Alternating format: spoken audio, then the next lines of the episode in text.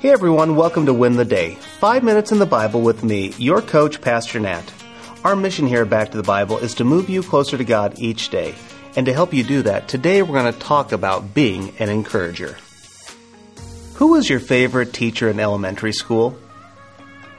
What about in junior high or high school? Did you have a favorite coach? Maybe a favorite boss? So, who was your favorite? I think, regardless of who you picked, I'm going to safely guess that you picked them because of their investment in you as a person. The best teachers, coaches, or bosses are the people who invested in you and equipped you for success. Did you know that the church exists for the equipping of others for success? It's true. Listen to Paul's words in Ephesians 4. Now, these are the gifts Christ gave to the church the apostles, the prophets, the evangelists, and the pastors and teachers.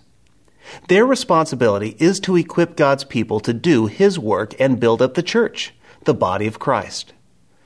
This will continue until we all come to such unity in our faith and knowledge of God's Son that we will be mature in the Lord, measuring up to the full and complete standard of Christ. In February, we covered this passage with greater depth. But simply put, God gives each individual spiritual gifts to serve the church. Now, Paul here lists some offices of the past and current church. But what's the point of these gifts? Paul says that these gifts and offices are to equip God's people to do His work and build up the church. Now, earlier I said God uses the church to equip us for success. And that's because success is rightly defined as glorifying God by being faithful in the work of the church. You see, God's not going to do what those rough teachers did hand you a test that you never studied for. God's not going to put you up to do something that He's not prepared you for. Like any of my favorite teachers, God provides us an open book. He's there for you to point you in the right direction. And you see, that's what we are called to do as the body of Christ. We are called to equip and encourage others to grow in their love and to grow in their knowledge of God.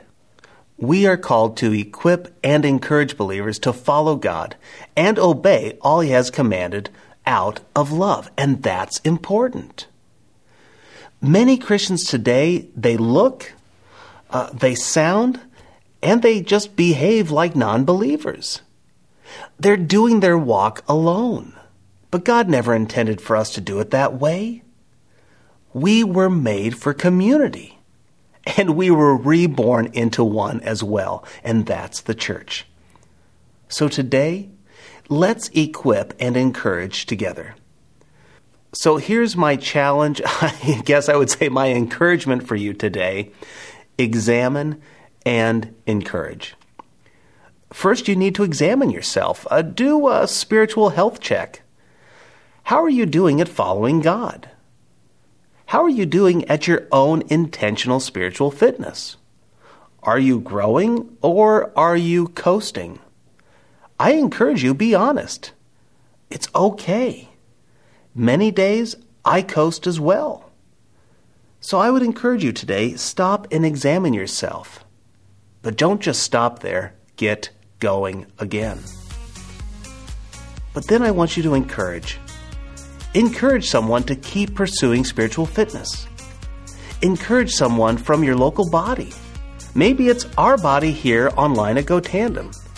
Or maybe it's someone else that you know who simply needs some loving encouragement just to keep going, to keep doing the work of the church.